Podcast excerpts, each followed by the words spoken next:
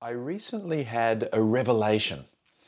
Our blocks to self compassion are often outside of our awareness. This might sound obvious to you, but it gave me food for thought. When someone is considering self compassion, maybe for the first time, but something difficult to identify keeps getting in the way, what is that something? Can we bring it to awareness? Can we work it through and unblock that self compassionate motivation?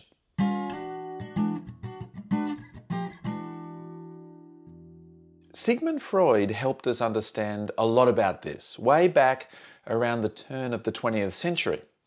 Our motivations for and against to act in a certain way or move in certain directions are at least partly or sometimes completely outside of our awareness.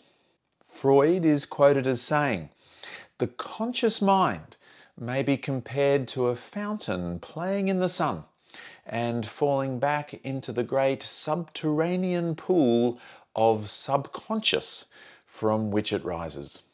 There's a whole lot going on beneath the surface moving, positioning, motivating, all of that that we consciously think, feel, and do.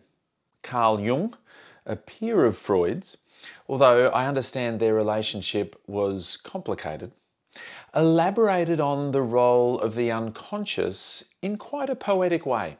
We can no longer deny that the dark stirrings of the unconscious are active powers and that psychic forces exist which cannot be fitted into rational order. The layman can hardly conceive how much his inclinations, moods, and decisions are influenced by the dark forces of his psyche, and how dangerous or helpful they may be in shaping his destiny. Okay, so maybe my revelation was over a hundred years late, but still, let's think about this some more. A few weeks ago, I attended a conference on the topic of motivational interviewing, or MI. MI is an evidence based, long established approach to having conversations with people around the topic of behavioural change. For example, helping people to explore their motivations around quitting drinking or starting exercise, that sort of thing. The conference was opened by Professor Bill Miller, one of the co founders of MI, along with Steve Rollnick. If you're interested in learning more about MI, check out their book, Motivational Interviewing Helping People Change. Currently, this is the third edition, but next year, the fourth edition will be published. In Professor Miller's address, he talked about ambivalence. People often feel two ways about change, or perhaps even several ways. But quite often, when there's a possibility of change, people both want to make the change and don't want to make it. People have various reasons why change would be a good idea and reasons why it wouldn't. People often have these various pros and cons to change. Exercise would be good for my health, but I don't have time for exercise. That sort of thing. We can think about this as horizontal ambivalence. In other words, both sides of the ambivalence are in the person's consciousness. They feel torn about it, but they also feel quite aware of these two motivational sides.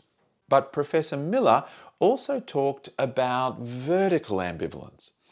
This occurs when certain aspects to the person's ambivalence, often those aspects that motivate the person away from change, are in fact operating outside of awareness, influencing things from the unconscious. Exercise would be good for my health, but I don't have time for exercise. Well, that might be an example of horizontal ambivalence. But the vertical ambivalence, the unconscious motivation against change, might be I was called unco as a child. You're so unco, my father would say. My brother was the sporty one, and I was the unco one. And you can probably sense how powerful this kind of unconscious motivational force might be. In this case, there's perhaps shame in the mix, but other feelings too, such as sadness or grief, anxiety or dread, loneliness, isolation, rejection, incompetence or lack of agency, or guilt, can all be involved in this kind of vertical ambivalence. Professor Miller also talks about vertical ambivalence and lots more in his recent 2022 book On Second Thought How Ambivalence Shapes Your Life. I've included a link to this book and the MI book I mentioned earlier in the description below. What about self compassion? Well, yes, people can feel ambivalent about self compassion. In fact, Professor Paul Gilbert identified the concept of fears, blocks, and resistances to compassion and self compassion, and this has become an important part of the work one might do to cultivate a compassionate motivation. A lot of that ambivalence regarding self compassion can be horizontal ambivalence. For example, self compassion would be good for my mental health but I don't have time for self compassion. I hear this a lot.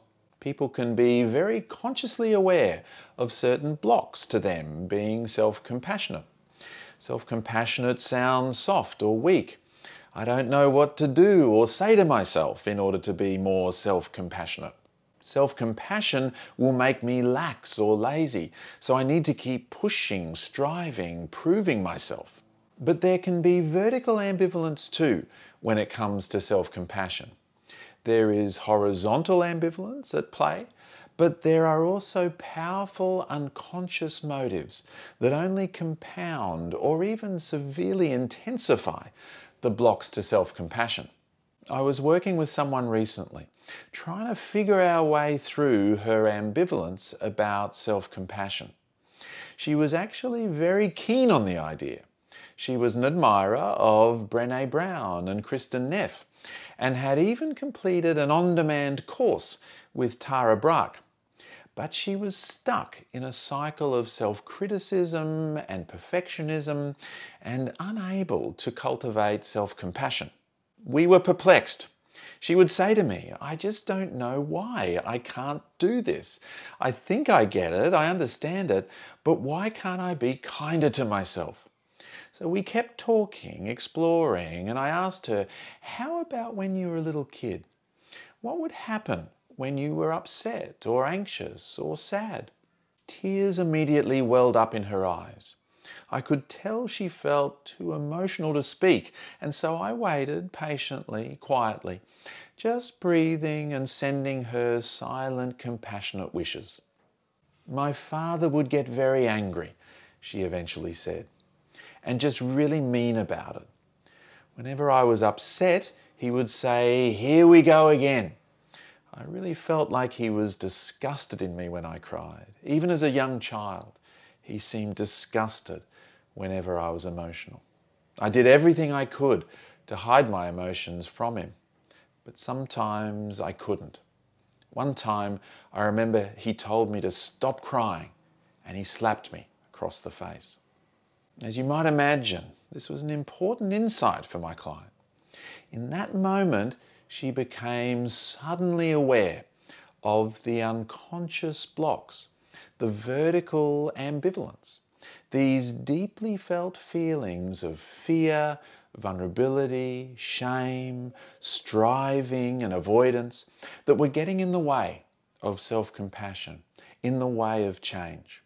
In compassion focused therapy, we understand some of the origins of fears, blocks, and resistances to self compassion. Several research studies, including one of my own, have suggested that shame experiences early in life make us vulnerable to fears of self compassion. Such shame memories often feel quite traumatic and become central to how we see ourselves.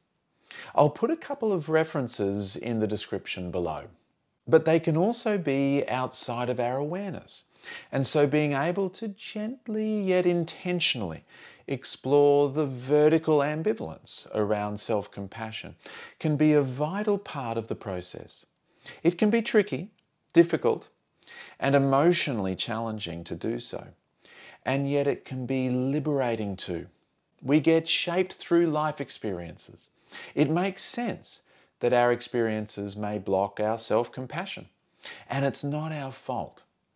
Where do we learn to soothe ourselves, comfort ourselves, regulate our emotions?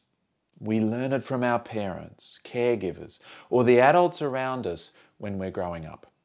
And if that caregiving piece is missing, compromised, or traumatized, then we never quite get to learn self compassion. But things are different now. And maybe, just maybe, having brought the vertical ambivalences, the unconscious blocks, into awareness, we can tip the balance. Maybe we can begin a journey towards self compassion, some small steps perhaps. Maybe the hold that those unconscious blocks have on us might be loosened a bit as we bring those blocks into awareness and maybe we can move in the direction of change. Thanks for watching, and let me know your thoughts in the comments below. If this was helpful, please like this video and subscribe to my channel. I thoroughly appreciate you being here.